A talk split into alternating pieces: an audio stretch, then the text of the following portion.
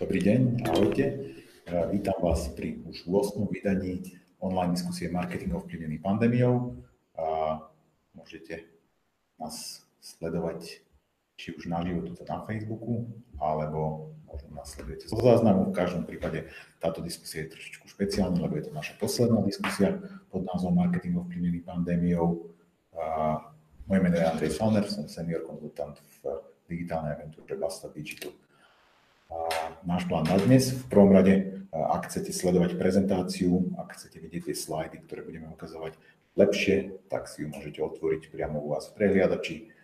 Nájdete ju na url bit.ly lomeno 8 online diskusia, všetko spolu, všetko malým. Ten náš plán na dnes začína takým rýchlým zhrnutím niekoľkých zaujímavých koronavírus marketing noviniek, to znamená lokálnych a svetových noviniek týkajúcich sa marketingu ovplyvneného pandémiou. Potom sa budeme rozprávať so Stanislavou Kučkou a Petrom Sklenáčom z prieskumnej agentúry Tumius, ktorí tu už raz s nami boli, porozprávame nám trošičku viac o zisteniach z, spotrebiteľského púzu, ktorý sa týka nakupovania online. Potom sa k nám pridá môj kolega Jan Laurenčík, riaditeľ Basta Digital a certifikovaný Google Partners tréner oblasť Skills of the Future. Dúfam, že som to povedal správne a porozprávame sa trošičku o tom, čo sme sa za tie posledné e, dva mesiace vo výkonnostnom marketingu naučili v práci sme s niekoľkými desiatkami klientov a potom také krátke finále, taký záver tejto našej, našej osemdielnej série. A, takže poďme rovno na tie novinky, aby sme nemínali čas.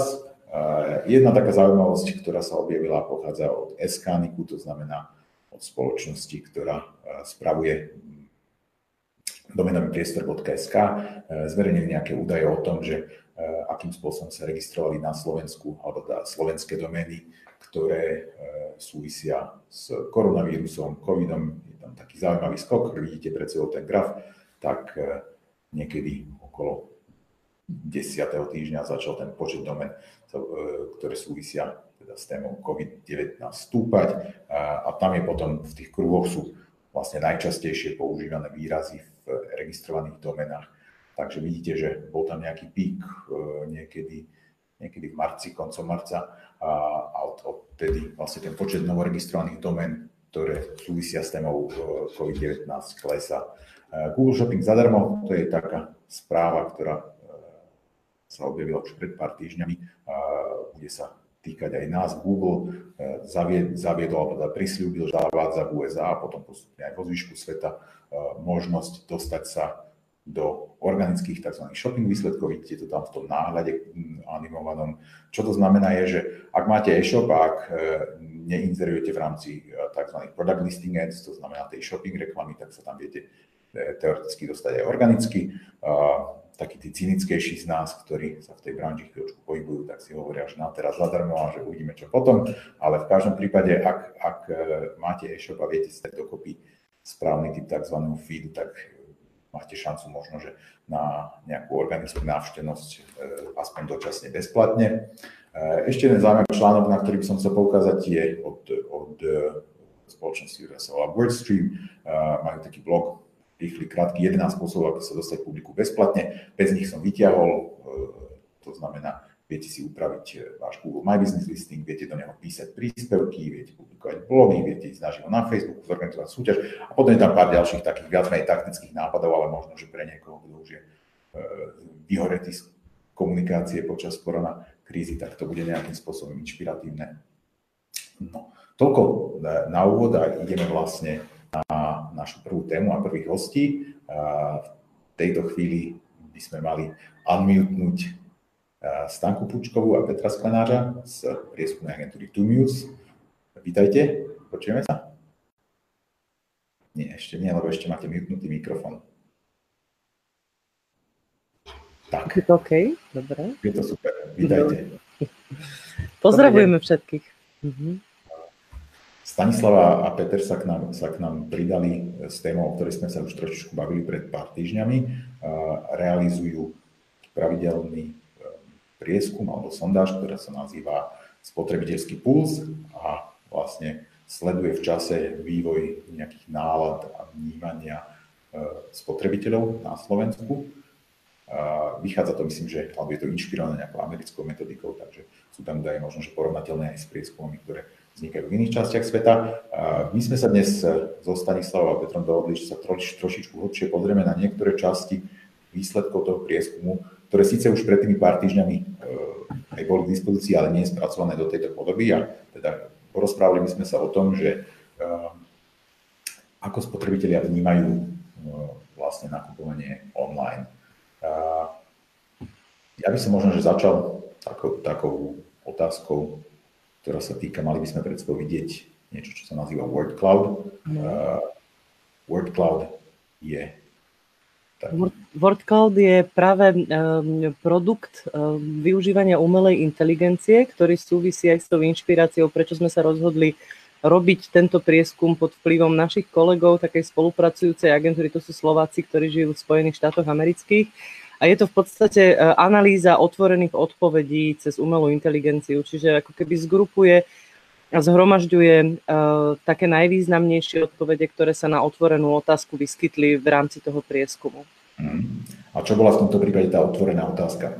Tá otvorená otázka bola, aké vnímate v súčasnosti bariéry, prečo vy osobne nenakupujete alebo nenakupujete viac potraviny online uh, alebo teda cez internet. My sme sa v rámci toho spotrebiteľského pulzu zaoberali mnohými vecami, ale práve ten sektor online uh, online, online nakupovania rôznych online uh, fóriem, riešenia vecí nadobúda na dôležitosti, významnosti a využívateľnosti v poslednom čase a chceli sme vedieť, ako to je v rámci nakupovania potravín ako dôležitej časti súčasnej doby. No a uh, to, čo bolo pre nás prekvapujúce, že tak ako v niektorých oblastiach ten online naozaj zažíva boom, nedeje sa to v rámci nakupovania potravín. Tam zhruba 8% ľudí nakupuje potraviny pravidelne a počas uh, tohto obdobia koronakrízy ten pomer klesol na 5% ľudí, čo znamená, že ako keby v tomto momente sa podiel tých ľudí, ktorí nakupujú online potraviny, znížil. A preto sme chceli nájsť aj tie dôvody, čo sú tie bariéry, prečo ľudia online nenakupujú potraviny.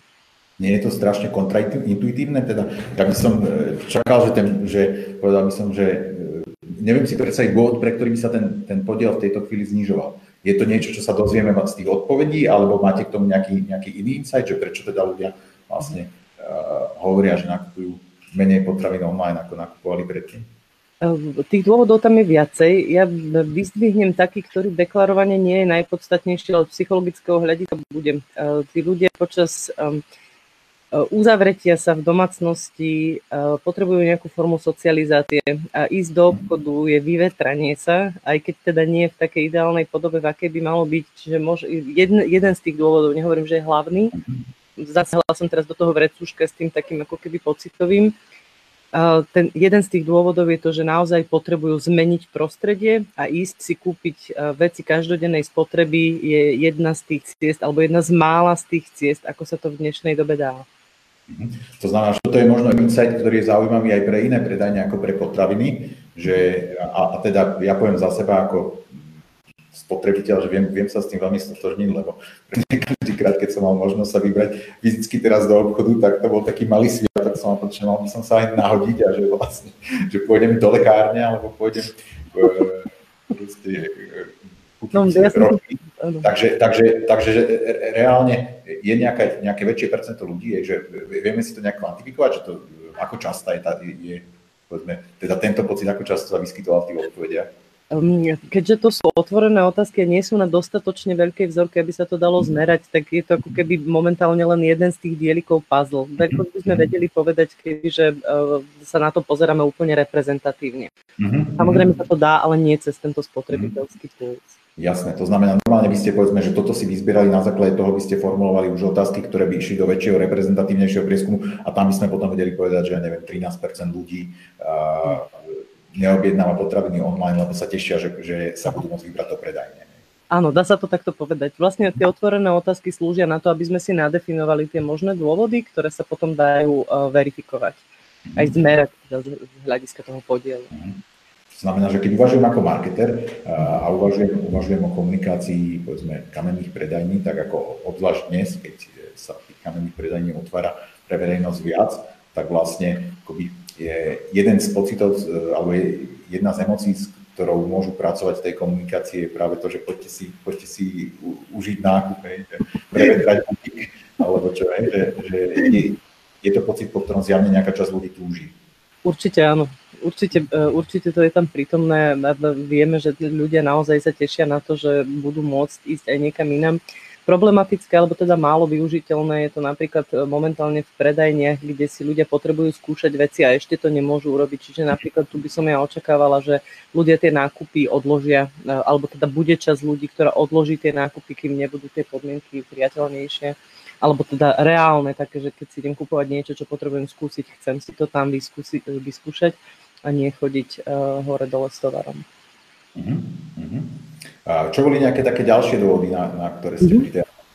um, v rámci tých potravín je uh, veľmi dôležité to, že ľudia u nás potrebujú si ako keby ošahať ten tovar, spoľahnúť sa na to, že to, čo si vyberú, si vyberú vlastnoručne, je to čerstvé. Týka sa to hlavne potravín typu meso, ovocie, zelenina, mliečne výrobky, mesové výrobky, čo ešte? Väčšinou tie čerstvé. No, všetky také, a pečivo samozrejme. Pečivo. Čiže tieto čerstvé potraviny si ľudia chcú uh, vyskúšať a vybrať sami, čo v praxi znamená, že napríklad keby som ja bola obchod, ktorý uh, ide zásobovať ľudí čerstvými potravinami, tak jeden z tých, uh, jeden z tých benefitov alebo jedna z tých vecí, ktoré by som tým ľuďom sa snažila doručiť a slúbiť, je to, že im vyberiem to najlepšie, čo sa dá. Mm-hmm. Ďalší z tých dôvodov, ďalší z tých dôvodov, a takisto ešte tam na pozadí tohoto tej čerstvosti e, funguje aj taká bariéra, že keď e, mi to príde online, neviem, kto to chytal, v akých to bolo podmienkach a tak, že mm. ako keby sa mi tam nabalujú také tie neznáme, mm. ktoré sa týkajú ľudského faktoru a tých podmienok toho, ako sa tie potraviny dostali do tej krabice, ktorá mi potom prišla domov. To znamená, že to sú také dva insighty, ktoré možno tiež sú využiteľné v tej komunikácii. Tak, a ja si myslím, že, že nechcem potvrdiť z istotou, že Tesco tak komunikoval, ale mám pocit, že som niečo také zachytil, ale to ešte, ešte pred e, tou súčasnou krízou, kde sa vlastne zdôrazňovalo to, že akoby ako, ako niekto vyberá uh, tie najlepšie kúsky, lebo áno, asi je to taká, teda obzvlášť v tých našich podmienkach, kde sme zvyknutí na to, že nám akoby šuchnú pomedzi jablka aj také nejaké hnilé a tak, tak môže, môže byť reálna tá obava toho spotrebiteľa, že keď si ja sám nepovyberám, uh, tak, tak nedostanem uh, dobré kúsky. Hej, takže, takže to je.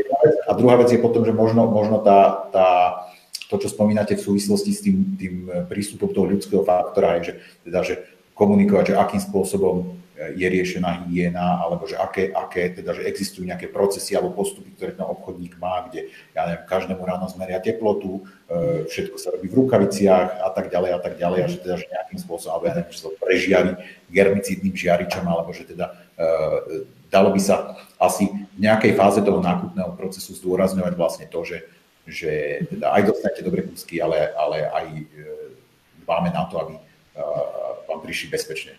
A dalo by sa to ešte spojiť napríklad s tým, ja inak si takisto som zaevidovala to Tesco, v tej podobe, ako ste hovorili, a viem si predstaviť napríklad tú situáciu, v ktorej sa dneska ľudia ocitajú. To sú zasa dáta o tom, že čo sa dnes ľuďom nepáči na nakupovaní priamo v predajniach a to sú napríklad občasné výpadky tovaru.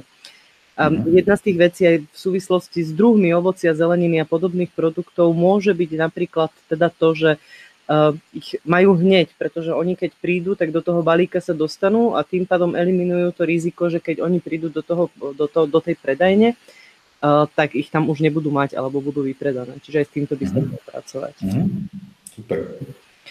A potom tam je tretí dôležitý faktor a to je finančný faktor, samozrejme.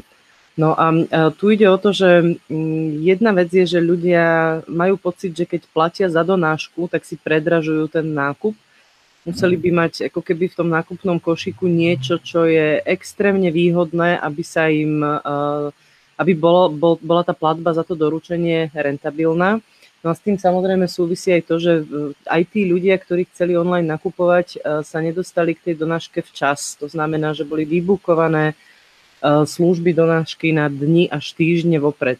Viem, že bola situácia, že ľudia si chceli využiť napríklad Tesco online uh, nakupovanie, ale teda najbližší termín doručenia bol dva týždne od uh, toho, ako to ten človek chcel kúpiť. A to je mhm. problém, ako keby nedostatočné zabezpečenie toho delivery. Uh-huh. Medzi tým tá kapacita asi celkom narastla, že to, to sa dialo v tých prvých pár týždňoch toho nášho lockdownu, že, že teda tie obmedzené kapacity, čo boli na donášku, tak sa čakalo dlho a ja, ja som mal pocit odvtedy, že, to, že, že toto sa ako keby vyriešilo. Neviem, či konkrétne uh, u tých veľkých hráčov, že Tesco a Deli, lebo to boli také najznámejšie značky, o ktorých sa vtedy hovorilo, aj, že, že Tesco dávalo termíny na mesiac uh, dopredu, ale teda tým, že, tým, že kto iný začal donášať, tak, tak toto asi je, je dnes trochu menší problém.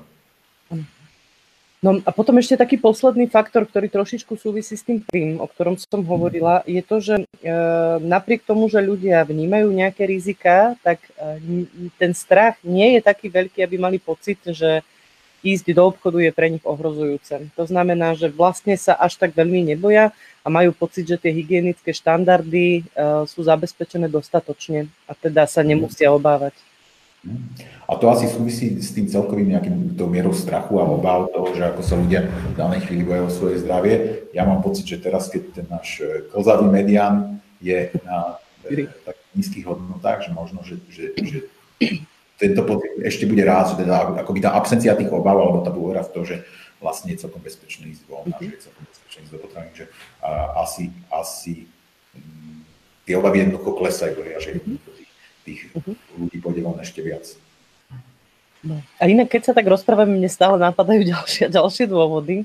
No, povedzte. Ešte jeden dôvod, ktorý tam je, je spektrum toho tovaru, ktoré sa dá nakúpiť online. Uh-huh. To znamená, že keby častokrát ľudia nevedia u jedného poskytovateľa nakúpiť všetky tie potraviny, ktoré potrebujú a tým pádom to musia kombinovať a opäť to súvisí s tým, že sa im predražuje napríklad to doručenie tovaru a podobne. To by, to by možno, že viedlo, viedlo k takej úvahe, že ja neviem, keby existovala nejaká online tržnica, ktorá by vlastne ako spájala pod jedno doručenie e, sadu menších obchodov, že to by, to by túto konkrétnu námetku riešil. Lebo viem si predstaviť to, že keď mám platiť donášku, tak ako je nepríjemné, ako musím zaplatiť šiestim rôznym subjektom, pretože od jedného chcem sírii, od druhého chcem víno, od tretieho chcem meso a teraz samozrejme logicky každý tú, tú donášku si uplatňuje samostatne. Jasné, super veľmi zaujímavé. Uh-huh.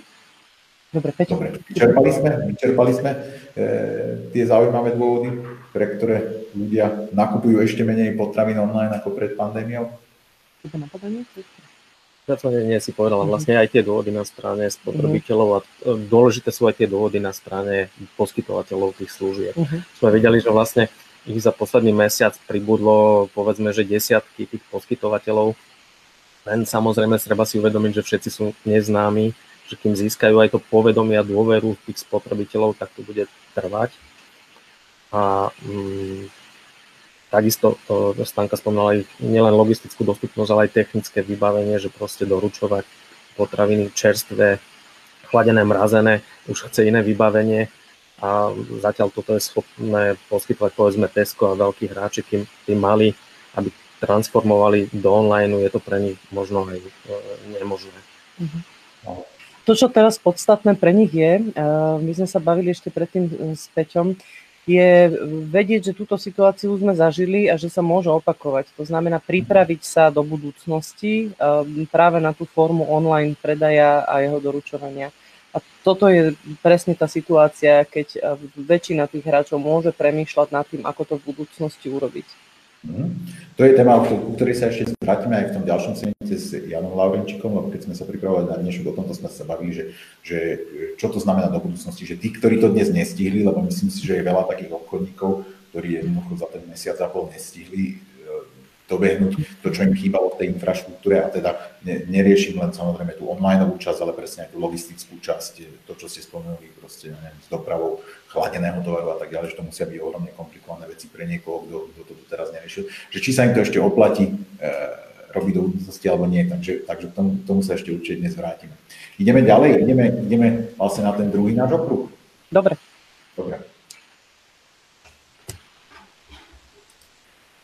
Ešte možno k tomu online by sme mohli povedať, že ten potenciál tam je, keď sme sa pýtali na tú preferenciu ľudí, tak v čase koronakrízy 20% ľudí, čo petina populácie, e, preferuje čisto nákup online s donáškou domov. A Stanka v úvode spomínala, že 5% ľudí v súčasnosti to využíva, ale keď vidíme, že preferencia je aká, tak tam je vlastne... Ten, ten, ten aktuálny aktuálny potenciál je vlastne štvornásobný. Hej, že keby, keby vedeli obchodníci alebo aspoň teda to je to, čo ľudia deklarujú, že to asi neznamená automaticky, že to je to, čo by ľudia robili. Aký, aký, aká tam je tá miera konverzie medzi tým, že keď 20% ľudí hovorí, že by to chcelo a bolo by to k dispozícii, čo myslíte, čo by sa reálne dialo? Že koľko z tých ľudí by teda to potom reálne využívalo? Keby bola 100% dostupnosť tej služby pre všetkých tých, tak uh, myslím, že dosť vysoká miera. Hej, hej, hej, takže je tam vlastne... Dostupnosť ešte... služby, dostupnosť tovarov a šírka sortimentu od jedného dodávateľa by nemuseli kombinovať. Ten, ten druhý okruh, o ktorom sme sa chceli rozprávať, sa vlastne týka toho, že ako sa vyvíja spotrebiteľské plány, že ako sa vyvíja to, že ako ľudia uvažujú o tom, že e, či budú nakupovať viac, alebo že či idú šetriť. A mňa v tých materiáloch, vlastne, ktoré, ktoré zišli z vášho prieskumu, veľmi zaujalo to, že e, toto má, máte tento výsledok z dvoch meraní a teda pre mňa bolo zaujímavé to, že keď som sa, sa pozrel vedľa seba na tie dve merania, že vyzeralo to, že sa vlastne to nastavenie veľmi mesačne ne, nezmenilo. To znamená, že aké je a, a prečo myslíte, že sa nemení? Obidve merania boli ešte počas e, pandémie. Jedno, jedno bolo v úvode a druhé bolo začiatkom apríla pred Veľkou nocou. A v obidvoch obdobiach ešte ľudia mm, aj pociťovali ten strach vo väčšej miere, ktorý možno sa preukáže, že po skončení opatrení klesne. Ale to ich nastavenie počas toho obdobia bolo e, dosť silné na obmedzenie tej spotreby a približne polovica ľudí e, tvrdila, že svoju e, spotrebu najbližšie obdobie 3 mesiace obmedzí. Jeden z tých dôvodov je taká neistota toho, čo sa bude diať ďalej, čo bude môcť. Poviem príklad, hej budem môcť ísť v lete na dovolenku? Vyvinie sa to tak, že nakoniec nejaké peniaze bude zmysel mať minúť alebo nie. Pokiaľ tí ľudia, ako keby strach síce klesá, to vieme z, iných vecí, ktorým sme sa dneska nevenovali, ale tie obmedzenia a tie limity stále nie sú jasné, akým spôsobom budú zasahovať do reálneho života a do tej spotreby. To je jeden z tých dôvodov. Druhý z tých dôvodov, ten my vidíme na miere Eh, sporenia, alebo teda toho nastavenia ľudí voči sporeniu a do toho eh, sa kombinujú mm, faktory toho, že mnoho ľudí nemá plný príjem, muselo ostať doma a tým pádom reálne musí obmedzovať svoje výdavky, pretože jednoducho ich tie príjmy, ktoré v súčasnosti majú, nepokrývajú.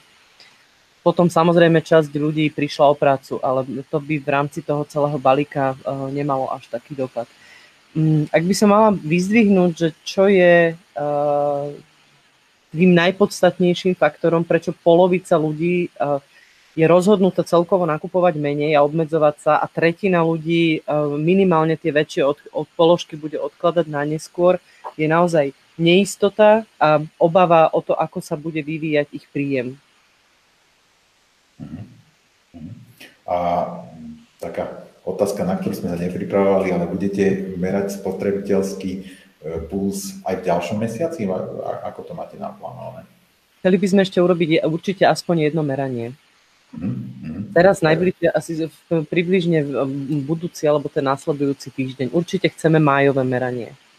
Mm-hmm. Aj vzhľadom na to, a bude zaujímavé pozrieť sa aj na tú mieru, že ako rýchlo klesa ten strach, čo sa udialo s tou spotrebou. V podstate by to malo kopírovať uh, toto druhé meranie do detailu, to isté, tie, tie isté veci.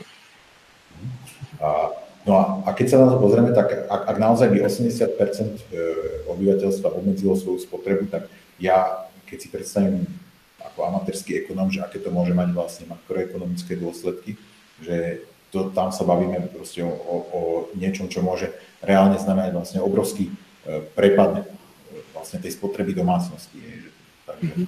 takže a, a to je asi parameter, ktorý ak sa nebude meniť k lepšiemu, tak myslím si, že pre mnohých podnikateľov bude naozaj takým e, silným signálom varovným, čo sa týka príprav na tie ďalšie kvartály, že e, ono to smeruje k také otázke, ktorá padá od začiatku vlastne tej krízy a to je, že či e, tá spotreba sa len odloží, alebo ako keby úplne zmizne, že či tie veci, či, či tie nákupy, ktoré ľudia odkladali, že či sa bavíme len o tom, že ja neviem, v Q3 alebo v Q4 tú, tú veľmi slabú Q2 dobehneme, a, a teda z toho, čo vy vidíte, tak smeruje to k čomu v tejto chvíli?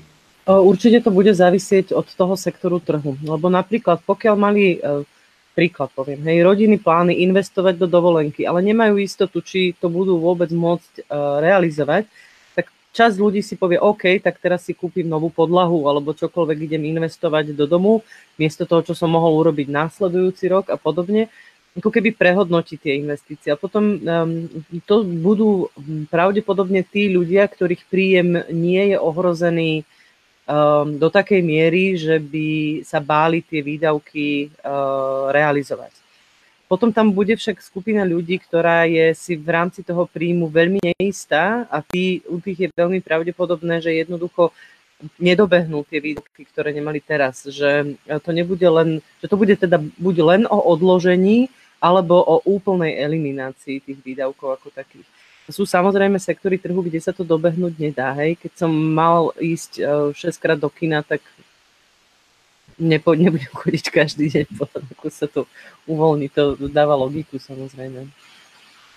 Um, ešte, sa, ešte sa chcem opýtať, na, na teda v oboch tých meraniach je také, tam bolo v tom prvom to bolo e, teda 1%, bod druhom to je 2, e, čo pri tých počtoch je nejakých 5-6 ľudí, ktorí, ktorí hovoria, že budú nakupovať viac, že budú zvyšovať svoju spotrebu, že čo by ste hľadali za, za týmto číslom?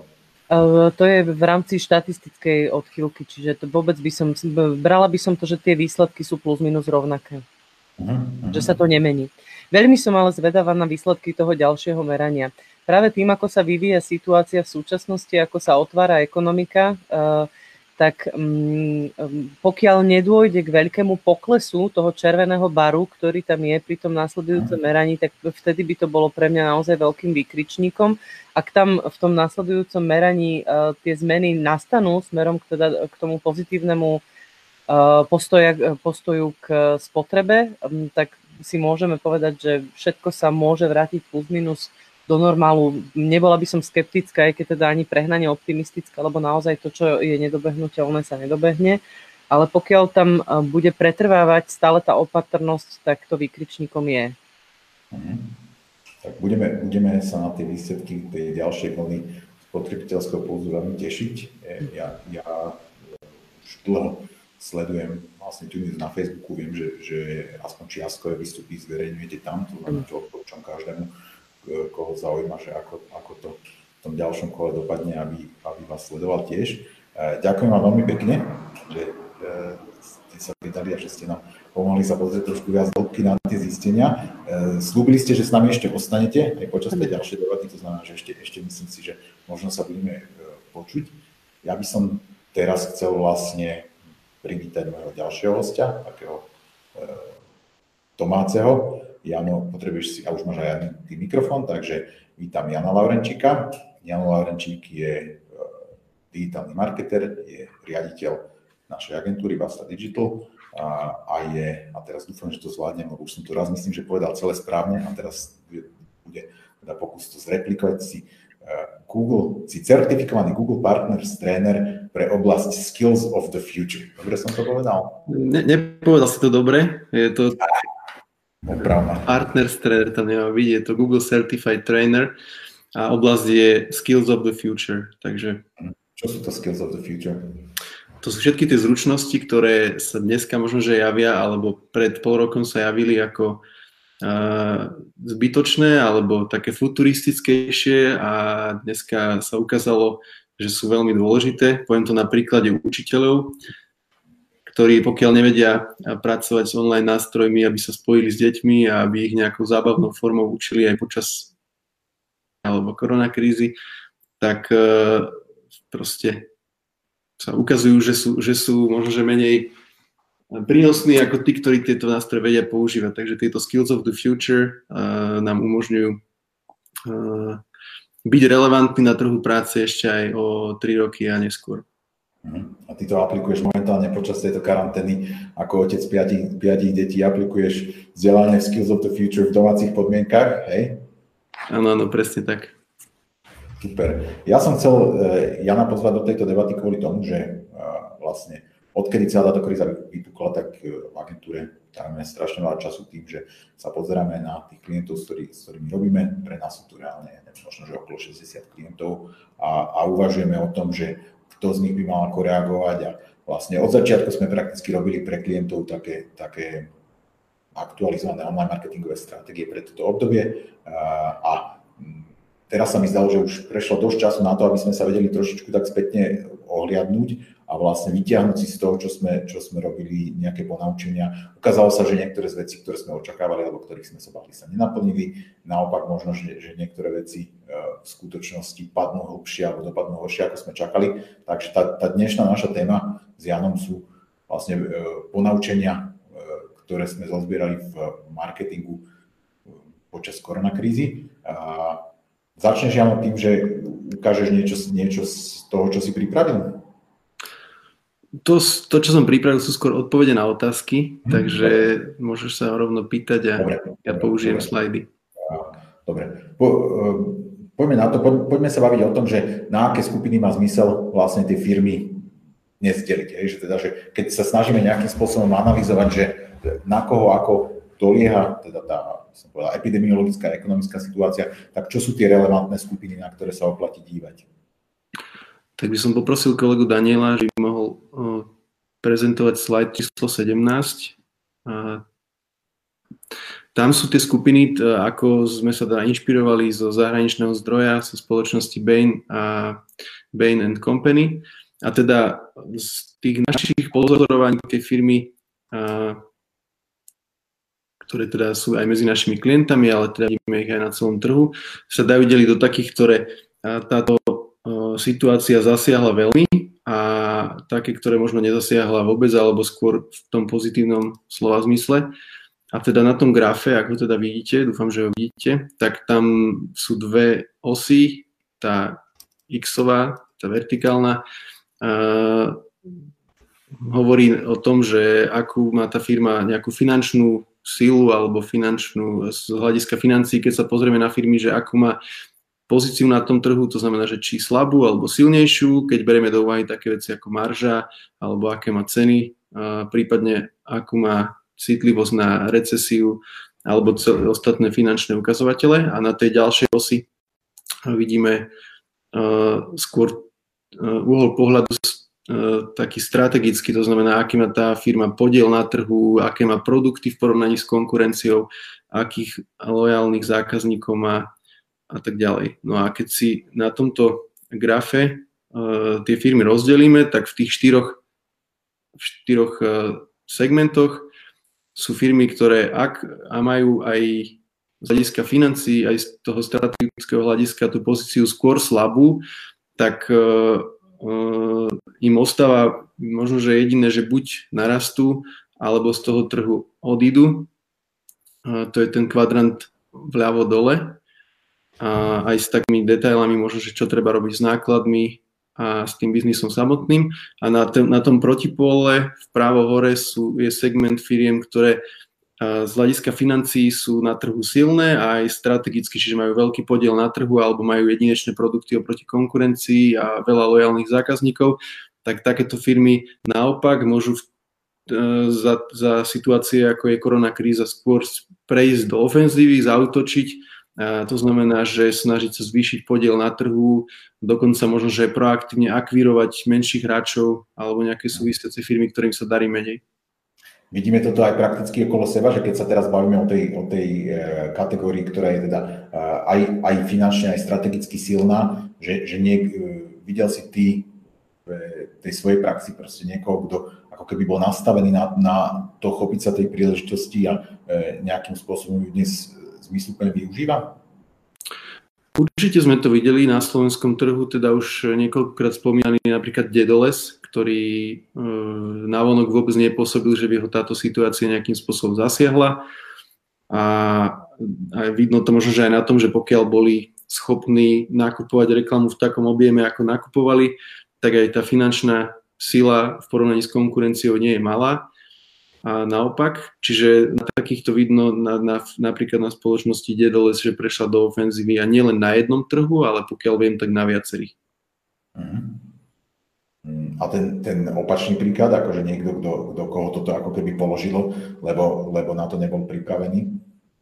No tak tam ťažko menovať, tam to, to by bolo možno že aj nepríjemné akože menovať konkrétne firmy a zase možno do tých firiem až tak veľa nevidíme, skôr si myslím, že si to tie firmy možno že uvedomujú same, že zrazu boli nútení a výrazne sekať náklady a takým spôsobom, že a počul som o spoločnostiach, ktoré museli prepustiť polovicu ľudí a tak ďalej, že nechcem to možno že menovať, nie je to nič príjemné, ale, ale asi tie firmy vedia same, ktoré sú v tomto segmente a tie ďalšie dva, ten e, ľavý horný, to znamená tie, ktoré možno, že finančne nie sú úplne jednotky na trhu, ale z hľadiska podielu na trhu a takýchto, takýchto ukazovateľov, tak sú celkom schopní, tak takýchto firiem je určite viac a videl som viacero takých, ktorí sa snažili nejakým spôsobom transformovať a, Mm, ten biznis. To sa bavíme o takých tých, ktorí povedzme zistili, že OK, že ja neviem, ten môj bežný sortiment sa teraz nedá predávať, alebo ja neviem, predával som zvyknutý predávať v kamenných predajniach, tie sú teraz zatvorené a že pustili sa, ja neviem, že do roznášky, že to je, to je také firmy si máme predstaviť v tom segmente? Presne tak, takí, ktorí predávali napríklad potraviny, ale do tejto chvíle nepoctovali potrebu predávať ich cez internet, a minule, myslím, sám Ondriščák spomínal takisto jednu firmu, ktorá je ich klientom, ktorá takúto transformáciu zrealizovala. A určite tam boli aj firmy, ktoré možno, že už aj online niečo predávali, ale nepovažovali to za nosnú časť ich biznisu. A po, po zatvorení nákupných stredisk to zrazu bol ich jediný príjem, čiže Čiže vtedy sme videli viac takých príkladov, kde tá firma investovala do tej transformácie a trošku, že, trošku možno zmenila mindset a presunula prostriedky, ktoré bežne investovali do reklamy, skôr do online a posilnili tým ľudí, ktorí majú na starosti online predaj a tak ďalej. Videli sme také príklady aj medzi našimi klientami. Bodka.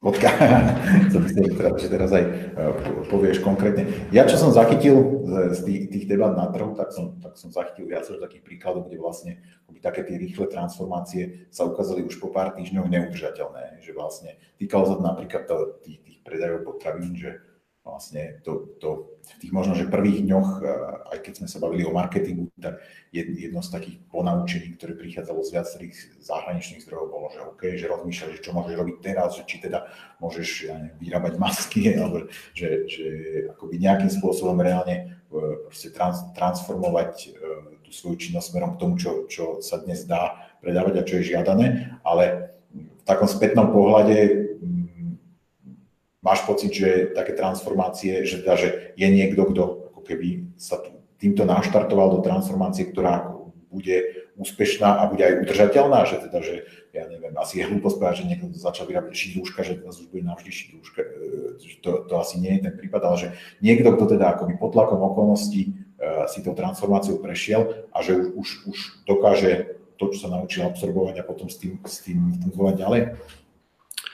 Neviem, či použijem správny príklad, ale ja som takú transformáciu videl a to nie je transformácia, ktorá bola neplánovaná, možno, že bola plánovaná, ale bola uh, podľa mňa uh, akože sprioritizovaná kvôli situácii a to je príklad z takého, to je taká kombinácia toho online a offline, offline sveta a to je napríklad e, ten nástup elektrických kolobežiek Bolt v Bratislave, kde vlastne Bolt dovtedy v Bratislave fungoval skôr ako taxislužba.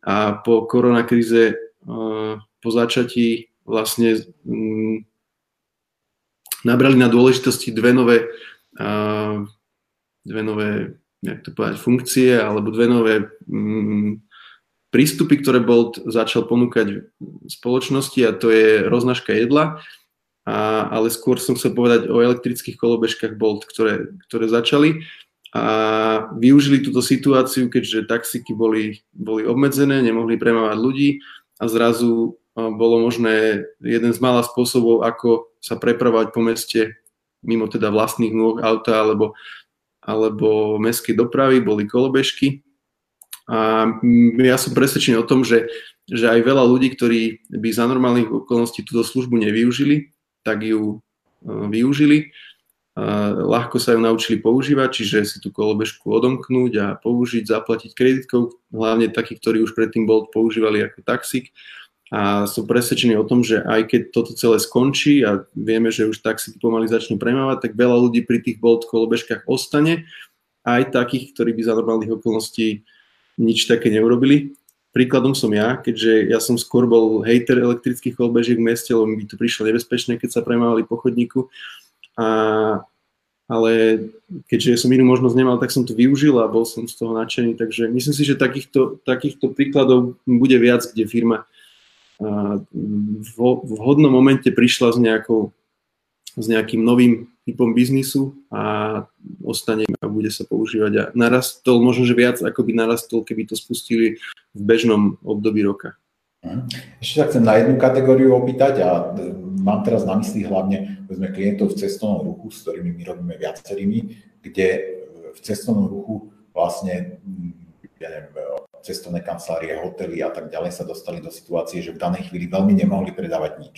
Zase v tých úvodných debatách e, o marketingu pod vplyvom koronakrízy sa hovorilo, že no dobre, že mohli by, mohli by predávať napríklad vouchery na budúce pobyty, že, ale Eh, je to niečo, čo si videl v praxi, že sa realizovalo, že povedzme nielen teda medzi tými našimi klientami, ale že celkovo na tom trhu, že videl si niekoho, kto v tomto dosiahol nejaké zmysluplné čísla alebo nejaký úspech, že teda naozaj akoby naplnil to, čo, čo tie marketingové odporúčania e, desiatok blogov a že teda, ja neviem, predával svoje budúce služby? E, príklady som videl a skôr si myslím, že, alebo tam, takto myslím si, že kde to fungovalo, aj teda z dát, ktoré som videl, e, boli skôr e, firmy z oblasti cestovného ruchu, ktoré ponúkajú pobyty, ktoré nie sú takého charakteru, že si úplne môžeš vybrať, kedy sa udejú. Poviem príklad z oblasti kúpelov. Máme v tomto segmente klientov, keďže to je jeden z tých našich, toto hospitality a travel, jeden z takých našich najsilnejších. A videli sme tam príklad kúpeľov, ktoré vyzývali ľudí, že nech si objednajú kúpeľný pobyt skupiny B, to je taký ten, ktorý radí aj poistenia a robili túto komunikáciu aj počas koronakrízy a tieto pobyty sa naozaj rezervovali. A také príklady, kde by nejaký hotel ponúkal budúce pobyty, alebo by to úspešne som nevidel. Skôr som videl, e, že niektoré hotely úplne tú komunikáciu zmrazili a túto časť nákladov začali proste šetriť pre možno, že budúce použitie. Ale bolo to na tom, ten paradox, čo je na tom zaujímavé, bolo, že nebolo to tak všade, že povedzme tie kúpele, to máme aj na slajde číslo, číslo 14, neprestali komunikovať a veľmi pekne využili túto dobu, že komunikovali skôr veci, na ktoré sa ľudia môžu tešiť, keď sa kúpele znova otvoria. To znamená, komunikovali nejakú rekonštrukciu alebo nejaké nové, nové veci, na ktoré, mm, ktoré keď potom po otvorení tam ľudia prídu, môžu ich zažiť. A to bolo zaujímavé, že nie všetci prestali komunikovať a niektorí to veľmi dobre využili, že akurát zmenili obsah a ako vidno aj na tých slajdoch, tak tie príspevky normálne boli celkom lajkované a obľúbené a dostali sa k, tým, k tej cieľovej skupine. To, to bolo, bolo jedno z tých odporúčaní, ktoré tiež myslím, že veľmi široko kolovali, že, že teda ten, kto si môže dovoliť neprestať komunikovať, že by mal neprestať komunikovať, lebo nie každý to bude môcť dovoliť a bude, bude vlastne ľahšie a, a teda aj, aj finančne lacnejšie získať ten komunikačný priestor. E, má, máš takú skúsenosť, okrem povedzme týchto spomínaných ľudí, že niekoho, kto si povedal, že OK, že CPM, teda cena za tisíc zobrazení, povedzme reklamy na Facebooku je, je teraz, ja neviem, o, o 20-30% nižšia, to znamená, že poďme, poďme si teraz nakúpiť vlastnú viditeľnosť? Si ma zaskočil tou otázkou, popravde. nič sa mi také nevybavuje. Ja som pri týchto kúpeloch konkrétne som videl skôr to, že, že neprestali komunikovať, možno, že začali komunikovať ešte aj intenzívnejšie, a, pretože to bol relatívne lacný spôsob, ako niektoré správy doručiť potenciálnym zákazníkom. ale čo sa mi na tom páčilo, bolo, že sa netvárili, že sa nič nedieje, to znamená, že v tých príspevkoch aj spomínali, že keď sa otvorí a tak ďalej a tak ďalej, pretože som videl viacero firiem, ktoré komunikovali takým spôsobom, ako keby sa nič nedialo, že mali povedzme, že pripravený nejaký publikačný plán a vybrali z toho všetky tie príspevky, kde tie také uh, zdú fázy, to znamená, že vyzývajúce ľudí na nejakú rezerváciu a tak ďalej, alebo nejaký nákup a nechali tam len tú vatu, ale tvárili sa, že vlastne sa nič nedieje a bola tam proste vata, kde nič o koronakríze ani žiadne zmienky o tom, že, že fungujú v obmedzenom režime. Ja sa tu istú otázku opýtam e, inak, možno, že, možno, možno, že e, na to budeš mať ľahšiu odpoveď, že my sme v našej praxi zažili veľa klientov, ktorí teraz redukovali rozpočty. Ja mám tu informáciu aj povedzme od našich partnerských agentúr v rámci e, CD, v rámci agentúrnej aliancie, kde máme partnerov také podobné výkonnostné agentúry z iných okolitých krajín a prakticky všetci sa potýkali s tým, že projekty sa teda buď odložili, zastavili, zrušili, rozpočty sa zredukovali. Máme aj nejaký opačný príklad, že zažil si teda tú opačnú situáciu, kde by niekto povedal, že OK, že poďme teraz rozpočet navýšiť? Jednoznačne išlo o také firmy, e, ktoré fungovali vo vertikálach, ktoré v dobe koronakrízy vôbec nepoklesli. My máme príklad z, od nášho klienta, ktorý predáva veci súvisiace s drevom, to znamená tatranský profil a takéto veci a a takisto vieme o klientoch alebo firmách, ktoré predávajú napríklad farby, laky a tak ďalej. Čiže čokoľvek, čo ľudia počas e, toho núteného home office, respektíve keď mali viac času doma, mohli robiť. A tam boli naozaj veľké nárasty. Dokonca také, že, že tieto firmy museli možno, že tie rozpočty, ktoré predtým navýšili, neskôr obmedzovať, lebo nestiali fungovať. Čiže toto je taký paradox toho agentúrneho života, že tak ako si vravel, máme okolo 60-70 klientov a sú z rôznych segmentov. Tie naše najsilnejšie vertikály sú financie, automotív, travel a hospitality, potom B2B a asi som niečo zabudol, ale máme niekoľko takých, kde máme viacero klientov a stýdime sa v tom sebavedomo. A je to zaujímavé, že, že pokojne sa mohlo stať, že dvaja kolegovia, teraz myslím skôr pomyselne sediaci vedľa seba, že jeden z nich má brutálny nápor, že má viacero takých klientov, ktorí uh, sa tá kríza dotkla v pozitívnom slova zmysle a vedia, vedľa sediaca kolegyňa, uh, ktorá má takých klientov na starosti, ktorí boli bohužiaľ proste v tom obmedzenejšom režime alebo všetky marketingové aktivity úplne pozastavili. Čiže skôr ide o to, že v ktorom ktorej vertikále ten klient pôsobil a naozaj boli aj takí, ktorí sa proste vymýšľali nové kampane a rozvíjali weby, lebo mali prostriedky a mali druhé Vianoce a niektorí dokonca aj lepšie obdobie ako Vianoce. Takže máme príklady predajcu spoločenských hier a hračiek, napríklad Albi. Tí mali, e, čo sa týka online predaja, keďže bolo kamenné predanie zatvorené, tí mali de facto druhé Vianoce. Uh-huh.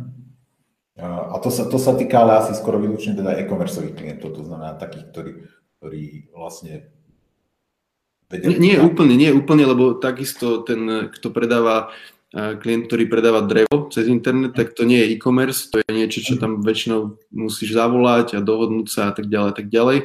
A oni to potom roznášajú po Slovensku a títo nie sú e-commerce. Nebolo to podľa mňa výlučne vec e, e-commerce webov.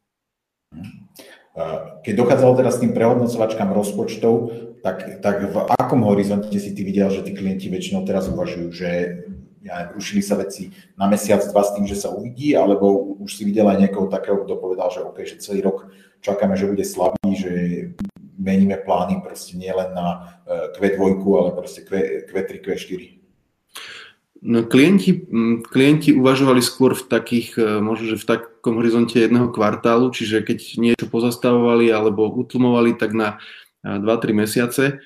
Ale včera som absolvoval veľmi prínosný webinár, e, na ktorom sa zúčastnilo veľa ľudí z rôznych e, stredoeurópskych agentúr nášho typu. A tam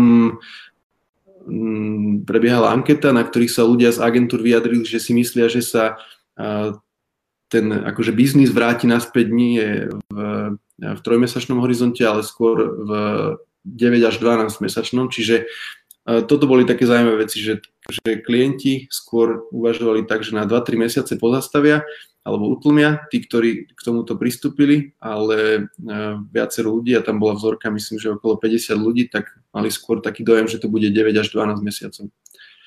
Čo bude, bude, mm, budeme svedkami že menších výdavkov do reklamy a, a, a tak ďalej. Áno.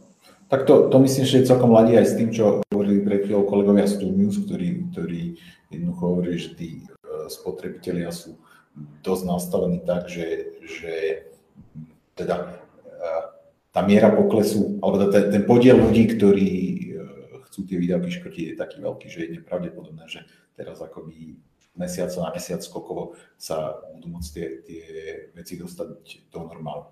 Ešte jednu vec sa chcem opýtať, že e, bavili sme sa o tom, že ako reagovali vlastne e, povedzme naši klienti alebo topkové firmy na trhu, ktoré, ktoré boli marketingovo aktívne.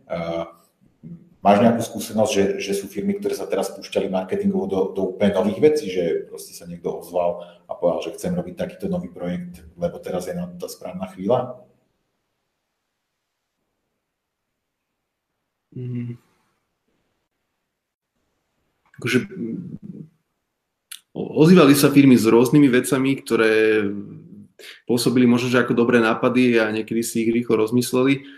Skôr, skôr nie, skôr čo som, ako som už spomínal, videl som, že viaceré firmy vyvíjali nejaké nové funkcionality na, vo svojich existujúcich weboch. Dobrý príklad možno sú automobilky a tam by som vyzdvihol dve a Škoda, Škoda Hyundai ktoré eh, spustili na svojich weboch virtuálny showroom, keďže nemohli, nemohli otvoriť tie fyzické. A prišlo mi to ako dobrý nápad, lebo na rozdiel od, od eh, celého toho trhu, tak aspoň mali čo komunikovať a pôsobilo to relevantne na ľudí, ktorí dnešnej dobe si chceli kúpiť auto, ale také, že by som videl, že by s nejakými úplne novými vecami, tak možno, že ty si budeš pamätať, ale ja som Napadajú dve veci. Jedna, jedna, ktorú sme riešili len, myslím, že teraz, že včera, a, to je klient, ktorý vlastne plánuje spúšťať e, live stream na, prez, na produktovú prezentáciu ako náhradu za, myslím, že nejakú výstavu, na ktorú zvykol chodiť. E, to bolo jedno také. A potom ma napadla klientka, tiež, tiež to nie je úplne čerstvý príklad, a to je pár týždňov staré, ale z oblasti zdravia, ktorá vlastne e, išla, išla spúšťať tie podcasty to mi prišlo, že to, to sú také akoby nové marketingové aktivity, ktoré, ktoré myslím si, že ani jeden, ani druhý by sa do nich určite nebol púšťal. Presne tak, to, to čo si povedal o tom live streame alebo takom webinári, to vlastne e, išlo o naše odporúčanie smerom ku klientovi, neprišiel s tým sám klient a skôr išlo o to, že, že viacero firiem, ktoré sa spoliehali na to, že budú rôzne veľtrhy, a proste v Inchebe a tak ďalej, ako ne, o nábytku, o záhrade a tak ďalej, o stavebníctve, a, tak tým, že veľa tých veľtrhov bolo zrušených, tak e, im akoby, že nechcem povedať, že ušetrili, lebo viem, že niektorým títo proste organizátori veľtrhov tie peniaze nevrátili, ale, ale skôr prišli o tú príležitosť sa predstaviť tomu trhu, tak mm, sme im odporúčali, že môžu také niečo zorganizovať ako webinár, pretože na tých veľtrhoch väčšinou tí ľudia, ktorí tam prídu proste popozerať si možnosti, keď povedzme stavajú dom, tak sa veľakrát tých vystavovateľov pýtajú otázky a teraz pokiaľ to nie je možné, tak je to možné nahrať napríklad takýmto live streamom alebo webinárom. Chcem sa vrátiť k otázke, ktorú sme trošku, trošku otvorili Eh, aj so Stankou a Petrom už predtým na začiatku. A to je, že tie firmy, ktoré vlastne teraz, eh, či už z technických, finančných alebo nejakých iných dôvodov nestihli akože naskočiť na nejaký vlak eh, akcelerovanej digitálnej transformácie, že či sa im, či sa im to teraz oplatí, je, že zoberme si, ja neviem, nejakú, nejaký obchod s potravinami, ktorý jednoducho ten online predaj za ten mesiac a pol zmenu nestihol moje odporúčanie pre nich by bolo čo, že, že tá príležitosť ako keby ušla, alebo že je nejaký dôvod bez ohľadu na to, že či teraz obchody budú otvorené, e, proste naďalej robiť na tom, aby, aby e, dostali ten svoj biznis online. Jednoznačne e, by sa nemali na to vykašľať, kvôli tomu ja si zase pomôžem tým grafom, ktorý som mal na slade 17, lebo pokiaľ ich konkurent povedzme, ak sa bavíme o potravinách, začal predávať online a celé, celý ten vývoj to, toho konkurenta urychlilo.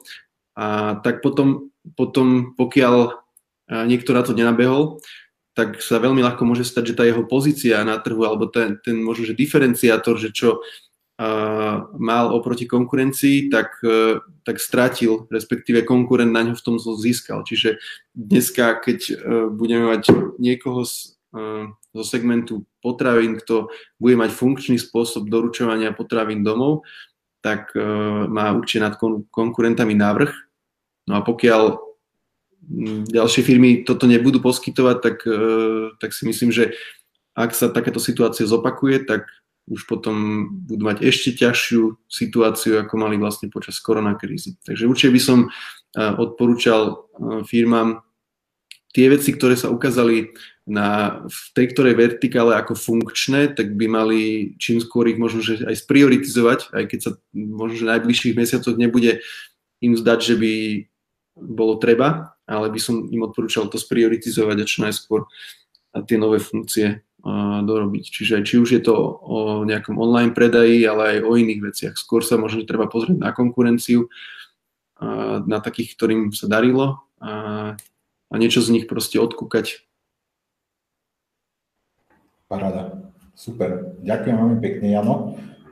Ostáva nám ešte pár minút. Bola jedna otázka, na ktorú ale už aj e, rovno písomne e, Stanka Studius zodpovedala. Niekto sa pýtal na to, že na, e, že aké je charakteristické tej vzorky, na ktorej bol robený ten tumizacký prieskum, z ktorého, z ktorého sme citovali. Ja mám ešte pripravených pár slajdov na záver. Poprosil by som uh, kolegu, aby, aby išiel na tie moje slajdy začínajúce sa z finále. Chcel by som povedať pár slov o tom, že sme avizovali, že vlastne toto dnešné, táto dnešná online diskusia je posledná ten marketing ovplyvnený pandémiou. Chcel som, chcel som uh, trošičku zreflektovať tých, tých 8 týždňov, lebo je to vlastne 8 krát, keď sme takto v stredu vždy hodinu s hostiami viacerými medzinárodnými a potom aj domácimi uh, sa bavili o tom, že, že ako reagovať na dnešnú situáciu. Uh, keď sme, keď sme si tak vyhodnocovali, že či a v akej podobe to dáva zmysel a zbierali sme si vlastne aj spätné väzby, ktoré nám priebežne dochádzali, tak sme, sme prišli s kolegami k takému záveru, že vlastne už teraz vidíme, že, že tá situácia s koronavírusom nie je ani na mesiac, ani na dva mesiace, ale možno, že tak ako povedal pred chvíľočkou Jano, že ten, ten horizont, s ktorým uvažujeme aj my v agentúrach, je, je teda určite oveľa dlhší a že tým pádom sa nám zdalo, že vlastne toto, toto už nie je marketing ovplyvnený pandémiou, ale toto už je jednoducho marketing, že to je ten, ten tzv. new normal, takže sme si povedali, že ak chceme ďalej komunikovať o marketingu, tak nemá až tak zmysel teraz eh, už ďalej akcentovať vlastne eh, ten, ten, tú súvislosť s pandémiou. Takže sme si povedali, že tak ako sa hovorí v kasíne, že vtedy treba odísť, keď máte na stole veľkú kopu žetonov, že to, to urobíme aj my a že týmto dnešným, dnešným vydaním vlastne marketing ovplyvnený pandémiou uzavrieme. A na tom ďalšom slajde, ak mi to kolega posunie, eh, tak vidíte to, čo by za nás malo vlastne marketing ovplyvnený pandémiu nahradiť. Eh, neviem, či to bude z toho obrázka dobre vidieť, ale málo je to, je to eh, od našej dvornej ilustrátorky žijúcej v Berlíne od Lucie Lukáčovej, extrémne šikovnej a zobrazuje to ako keby rôzne mediatypy a strávníka pred nimi, takže ten náš nový formát by sa mal volať marketing k obedu. Marketing obedu, tak ako sme teraz vždy v stredu o 11.00 robili marketing ovplyvnený pandémiou, tak chceme vždy v stredu 11.30 robiť taký trošičku kratší formát, mal by obsahovať také zhrnutie noviniek, aktuálnych marketingových, relevantných, najmä pre tú oblasť výkonnostného marketingu, ktorá je pre nás ako, ako agentúru najzaujímavejšia. A, a potom by mal nasled, mala nasledovať debata s jedným hosťom, e, či už marketerom, podnikateľom alebo niekým, kto e, má čo povedať vo všeobecnosti k, k biznisu. Tá úvodná epizóda, ktorú ešte budeme propagovať a teda budeme aj predstavovať e, toho nášho hostia, tá bude budúcu stredu, to znamená, sa nemýlim, je to 13.5. a už nie o 11.00, ale o 11.30. Zatiaľ, kým robíme mnohých home office tak mohol by to byť pre vás taký spoločník k, k obedu a a samozrejme tak ako teraz, tento obsah dávame von aj ako videozáznam na Facebooku a, a takisto potom ako, ako podcast, takže aj marketing obedu bude podcastový. Ak chcete byť upozornení na, na marketing obedu, ak chcete vedieť, že, že a, aké budú témy, akí budú hostia, uh, môžete sa buď prihlásiť do newslettera Basta Digital, keď idete na náš web, tak uh, nájdete na každej stránke takú možnosť uh, odoberať náš newsletter. Takisto by, by ste nás mohli sledovať na Facebooku a mali by ste sa tie informácie dozvedieť tiež. Ja by som chcel veľmi pekne poďakovať aj mojim dnešným hostom, všetkým trom, to znamená Stanke Búčkovej a Petrovi Sklenářovi z Tumius. Ak tu ešte s nami sú, môžete zakývať. Neviem, možno, to už vzdali, alebo teraz v strese e, hľada, a našli tlačítko na odmietnutie. Neodmietli sa, ale vidíme ich. Ďakujeme veľmi pekne aj, aj Stanislave, aj Petrovi. Ďakujem veľmi pekne môjmu kolegovi Janovi Laurenčíkovi. Samozrejme, ďakujem aj všetkým kolegom a kolegyňam v Basta Digital, ktorí s týmito live streamami pomáhali.